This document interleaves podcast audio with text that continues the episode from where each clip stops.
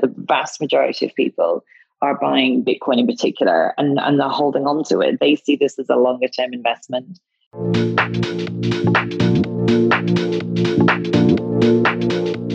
So here we are at Finsia's first podcast of 2021, and I have with me Caroline Bowler of BTC Markets, who I'll get to introduce herself. Caroline, welcome. Thank you very much. Yes, lovely to be here. So as you say, I'm the CEO at BTC Markets. We are Australia's largest digital asset exchange or cryptocurrency exchange. We've been around since 2013. Our clients have traded at this stage well over $12 billion. And we have just shy of 300,000 users. It's based here in Melbourne, as I say, it's been around since 2013. We're kind of the sleeping giant of Australian crypto in that nobody's heard of us. We've grown entirely by word of mouth. And we've only just kind of started to kind of raise our profile and be known outside of kind of a core group of people within the crypto industry. But that's certainly something that we're looking to change into 21 and beyond. Well, I'll fire away with the first question. How far do you see Bitcoin going?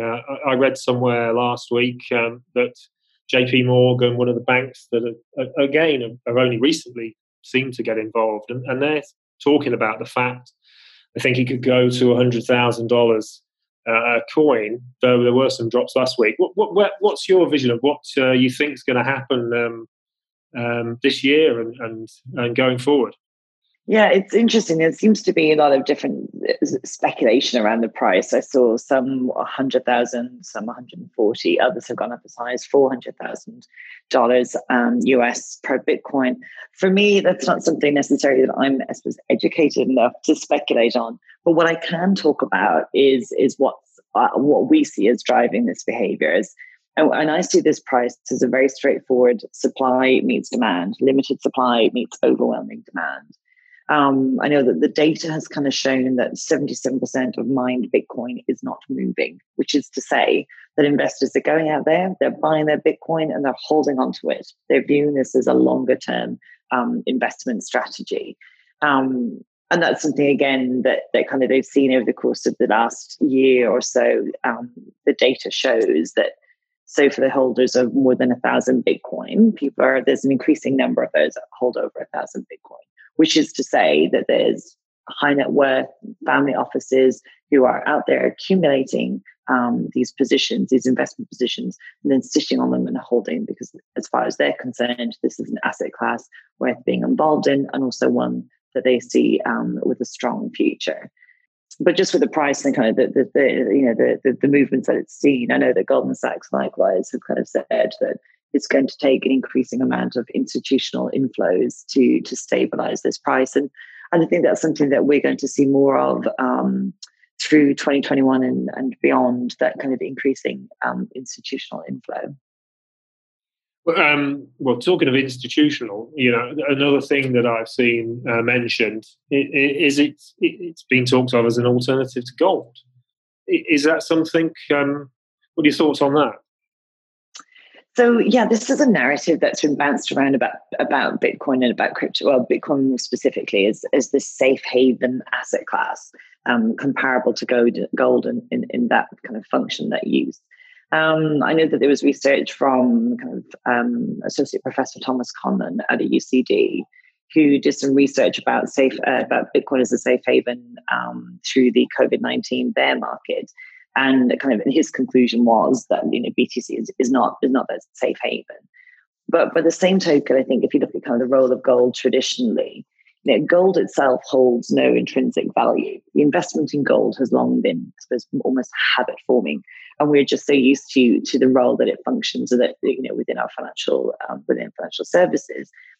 Bitcoin shares some of the characteristics of that asset class, but equally, it is an asset class in and of itself. It has its own features in terms of the portability, speed, accessibility, which in some ways, push it further past gold as a really useful store of value. But equally, with the risk profile that it has and kind of where it is at the moment, Bitcoin is probably an asset that's best known for being risk on rather than risk off, which I think is kind of more the role that gold plays in our financial markets. Okay. Well, one thing that you mentioned earlier that you've had 300,000 users, and again talking about the fact that Bitcoin and how it's becoming more mainstream, ETFs. Is there any chance that I've even today read something about Biden's, the possibility that while there's regulatory opposition to Bitcoin ETFs in the US, if that barrier was broken down, they'd become even more mainstream? I wonder what you have to. Are you any thoughts on that? Yeah, so if you look at with the change of government and change of administration rather in the US, there's some of the key roles within the financial regulators are now being filled by people who have probably a better understanding and deeper knowledge base around cryptocurrency and digital assets. And so, that doesn't necessarily indicate favorability, but it certainly indicates that they're further along the learning curve and they have a deeper understanding around the benefits as well as the potential issues of this asset class. And I think that's going to be very much a direct relation then into the regulation as it evolves and unfolds through the Biden administration.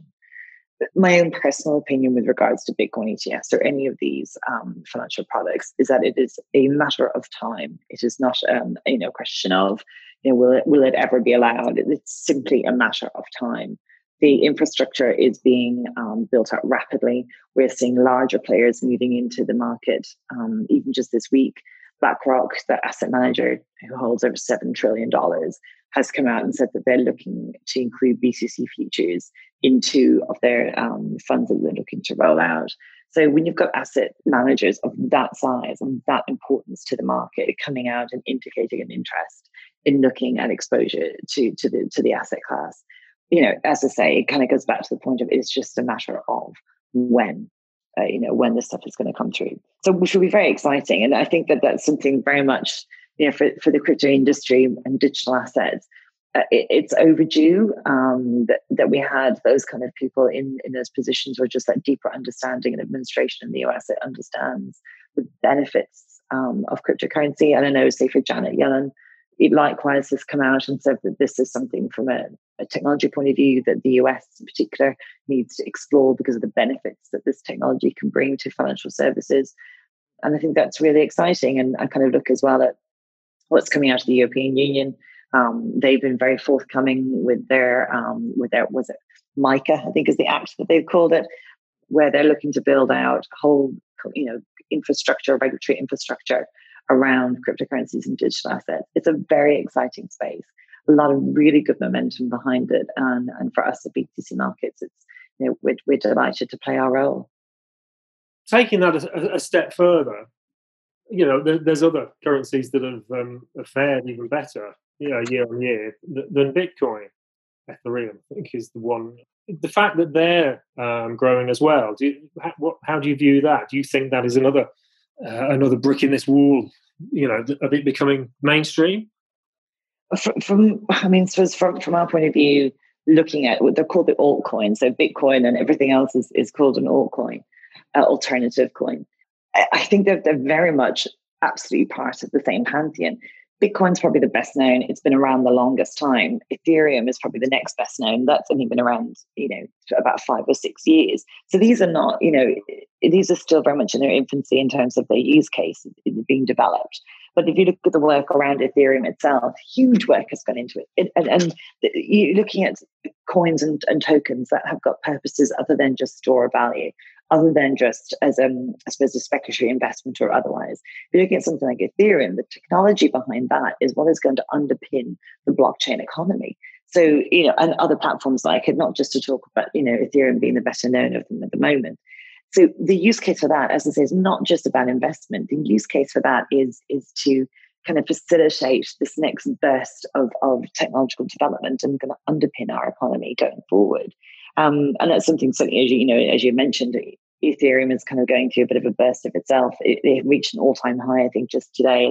As we talk, it's certainly pumping. I can see it now. It's at 1,846 in our exchange at the moment.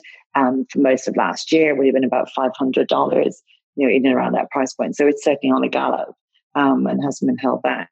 But the another, you know, traditionally where Bitcoin goes, the altcoins follow. I think as this market is maturing and as people become more educated and understand more about the different use cases of each of these different tokens and different coins, likewise, we're seeing those price points separate and I suppose function more like what we would consider traditional markets where, you know, complementary asset classes move in simultaneously, but others follow their own path. And I think that's what we're seeing at the moment with Ethereum. Okay. It's, I mean, it is fascinating to hear about. Going back again to something you mentioned earlier on, you know, you've had, as you said, 300,000 users, customers, big numbers. Can you give us more about, you know, what the demographic looks like? Yeah, absolutely. So for us, I mean, our traditional, I suppose the perception as well as much as anything else of the traditional crypto investor is usually male and based along the East Coast, living in Sydney, Melbourne. That's the kind of perception. But when we looked at the numbers, our third largest market by some distance is Queensland, followed up by WA. There is a very large and very engaged client base outside of, you know, sort of the traditional market base. But more importantly, when we looked into the demographic behind it, in 2017, our exchange had about 5% of its user base were over 60 years of age.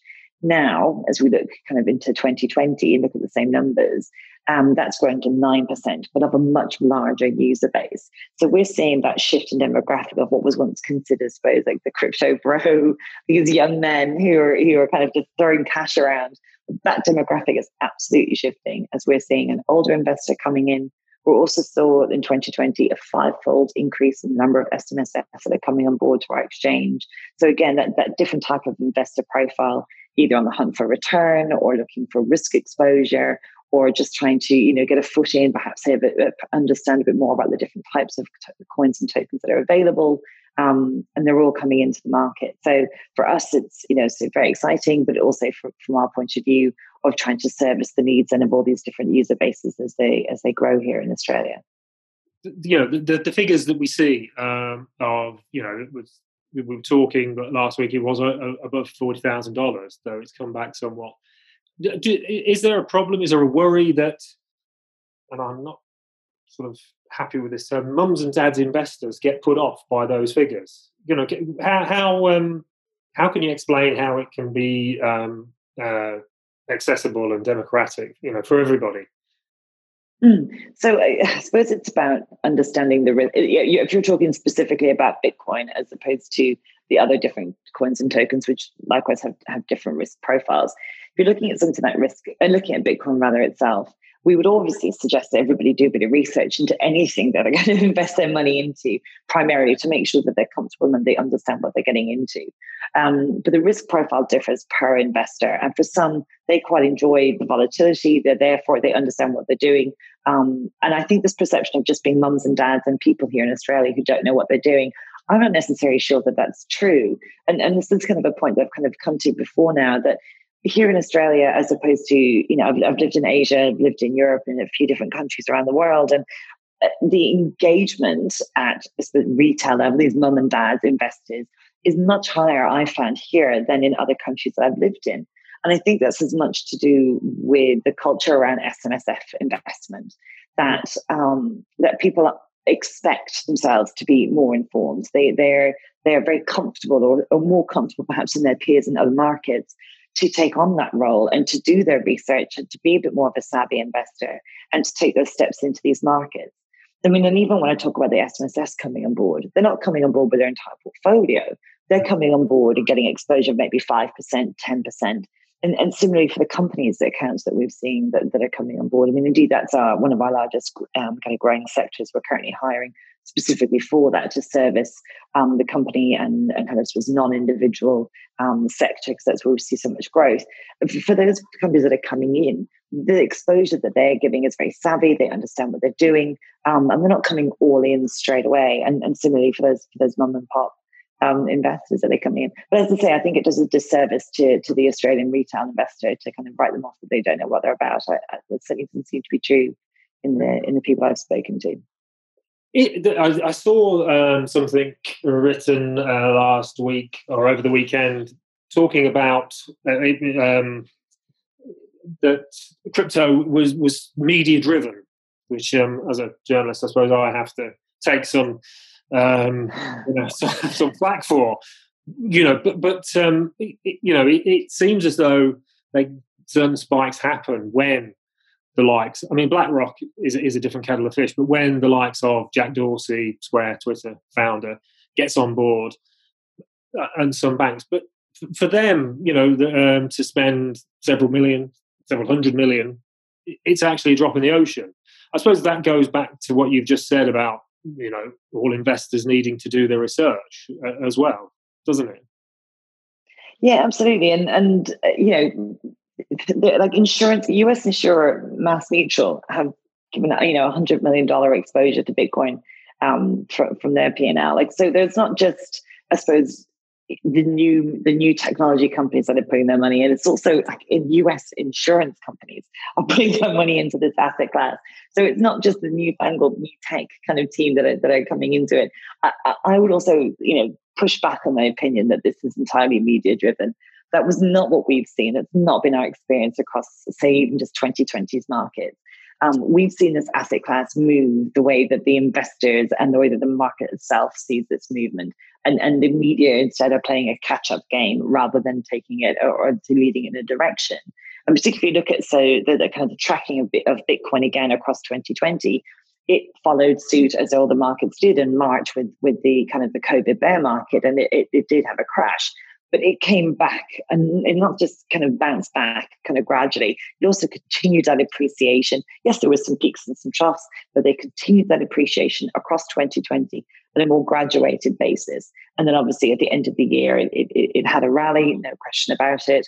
We certainly didn't get a break here at BTC Markets across Christmas and into the new year to help facilitate our clients to get as much out of the market as possible.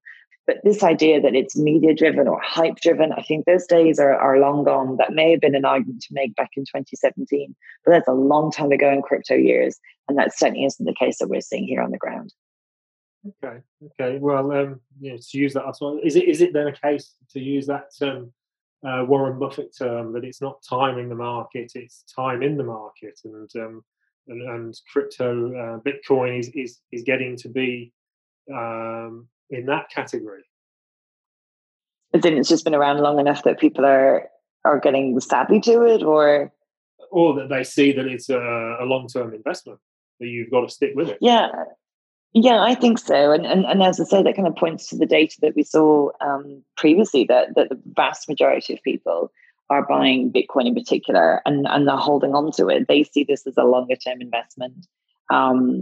And they're not going anywhere. They're not budging on it. And as I say, I think that's what we're seeing reflecting then in that price. That straightforward kind of economics 101, that graph, the supply and demand graph coming together, and that's what's pushing this price. Or in our opinion, anyway, definitely. And maybe I won't round off on this one, but I want to ask. There has been this lingering reputation that it's a currency of criminals and terrorists. What's got to happen to get rid of that, or again, is that something that's unfair as well? That's deeply unfair. I know that the Chainalysis brought out their kind of review of 2020, and Chainalysis would be a security software company that look at all the activity on the blockchain that used by all of the major US financial services and financial crime companies that very well known, very well regarded. So Chainalysis brought out their review of 2020, and they said that illicit activity made up 0.34% of all crypto transactions in 2020. So less than 0.5% of all crypto transactions were linked to illicit activity. Without pointing any fingers, can people within the banking industry point to similar numbers and say, oh yes, only 0.3% of all of our transactions are linked to crime or illicit activity? So do I think it's an unfair reputation? Yes, I do. Do I think that it's come out of the basis of where it started from? Potentially. Like the headline grabbers, the big news, the sexy, exciting, cool stuff was to link this to to drug dealers or to criminal overlords or, you know, whatever, insert criminal here in, you know, in terms of whatever you fancy yourself. Is that reflective of the reality today? No, definitely not. Even here on BTC Markets, I can tell you that our review of any illicit activity connected to our exchange comes in much, much lower than 0.34%. So I just don't think that that's a fair cop anymore. I definitely think cryptocurrencies move past it. Okay, well, I'm glad. Then looking forward, maybe in summary, is there anything you can say about 2021? 2020 was a year that nobody could have predicted, but maybe we can have another go this year. As you said, it's within crypto, you know, a week is a long time. Are any thoughts for the longer term on your? I came into this role a year ago, and at the start I said to the team that 2020 will be the year of the inflection point when cryptocurrency will go mainstream. And we predicted that for about May, June, and that's exactly what we saw. If you look even from the first to the second half, our onboarding numbers got by 40% from the first to the second half of 2020. That was the inflection point. And that's a projection that we see continuing into 2021. I also see an increasing sophistication in service offerings that are built around and using cryptocurrency/digital asset technology. That's something I can strongly predict for not just here in Australia, but also worldwide, as people start to wake up to the reality of what this technology can do. And part, I suspect, that would be driven by the structural changes brought about by the times that we're living in. And, you know, as much COVID as it is to do with the geopolitical times, as much as it's to do with the economic realities that people are facing, as much to do with people's expectations. And I think financial services are, you know, through the work so many fintechs are doing and digital assets and as part of that, you know, really restructuring people's expectations and how these marketplaces operate and just, you know, speed, efficiency, value for money. And I think the digital assets bring that, and cryptocurrencies bring that into the market. Yeah, I was speaking to a fintech about it today, who are involved. So it's all around us. Caroline, it's fascinating. I hope you'll come back and speak to us again later in the year. But I would imagine you've probably got to get back and back to business. So I'll probably say thank you very much, and please come back again later in the year. Terrific. Yes, absolutely. Be delighted to. And thank you as well for your time today. No worries. Okay. Thank you.